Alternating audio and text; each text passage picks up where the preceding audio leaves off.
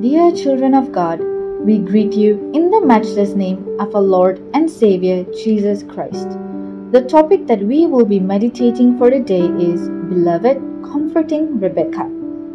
With regards to this topic, the key verse is Genesis chapter 24, verse 67. Then Isaac brought her into his mother Sarah's tent, and he took Rebekah in marriage, and she became his wife, and he loved her. Therefore Isaac was comforted after his mother's death.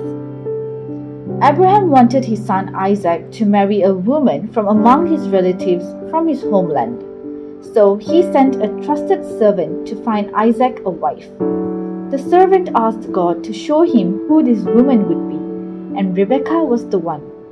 As it turned out, Rebekah was the granddaughter of Abraham's brother Nahor, and she courageously agreed to leave her parents and move to a country far away to live with people she had never met before, as well as to get married to a man she had never seen before.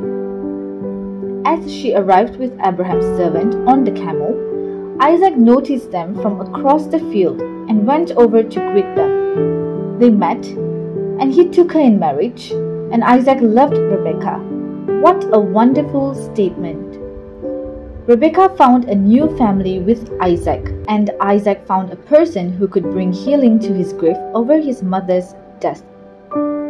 When we are mourning the loss of a loved one and we ask God to comfort us, sometimes God provides comfort through another person, someone who sympathizes with us and understands our pain and grief. Are you mourning today? May God provide you with someone who can comfort you. On the other side of the coin, are you someone who can provide comfort to a mourning friend? Can you stand by them during their time of grief? Let's pray. Dearest Jesus, comfort all who mourn today. Bring your peace and love into their grief. In your name we pray. Amen.